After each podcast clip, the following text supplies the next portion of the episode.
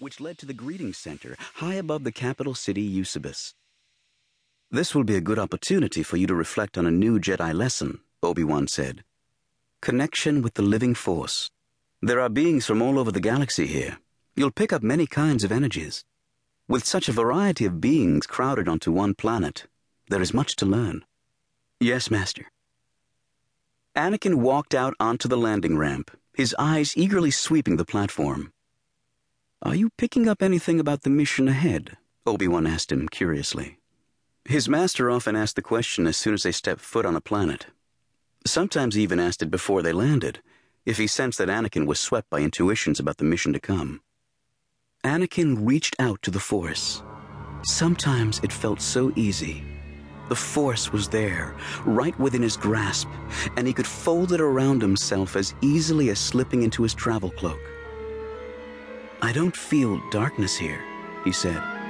I feel tremendous energy. It's not all good, but it isn't dark. It's just life, Obi-Wan finished. Emotion, expectation hope, worry, excitement. They squeezed aboard a crowded turbo lift that brought them down from the greeting center to the surface of the planet. They spilled out onto the main boulevard of Eusebus. Look around, Obi-Wan directed. Tell me if you see anything out of the ordinary. The ordinary? There didn't seem to be anything ordinary in Euceron City. It was a city built entirely of plastoid materials, since there was no native stone. The buildings were brightly colored and no higher than 20 stories. Eucerons were a humanoid species with large domed heads and delicate limbs. They dressed in neutral colors, as if to offset their colorful structures. There are security officers everywhere, Anakin said. They're not in uniform, but they are patrolling. Yes. Nicely observed, Padawan, Obi-Wan said. Euceron has the largest security force in the galaxy for its size. The ruling power needs the security officers to keep the population under control. It is government by repression and intimidation. The ruling power is made up of ten rulers who make all laws and decisions. The city looks peaceful and prosperous, but the ruling power has been working for years to make it look that way. So why should the Jedi help them? Anakin wondered. The ruling power is not the kind of government the Senate would normally support, Obi-Wan agreed. But the safety of many beings depends on the games proceeding well, and that is important for the continued peace of the galaxy itself. So don't forget that this mission is a serious one. There are always beings in the galaxy who use these large gatherings for their own ends.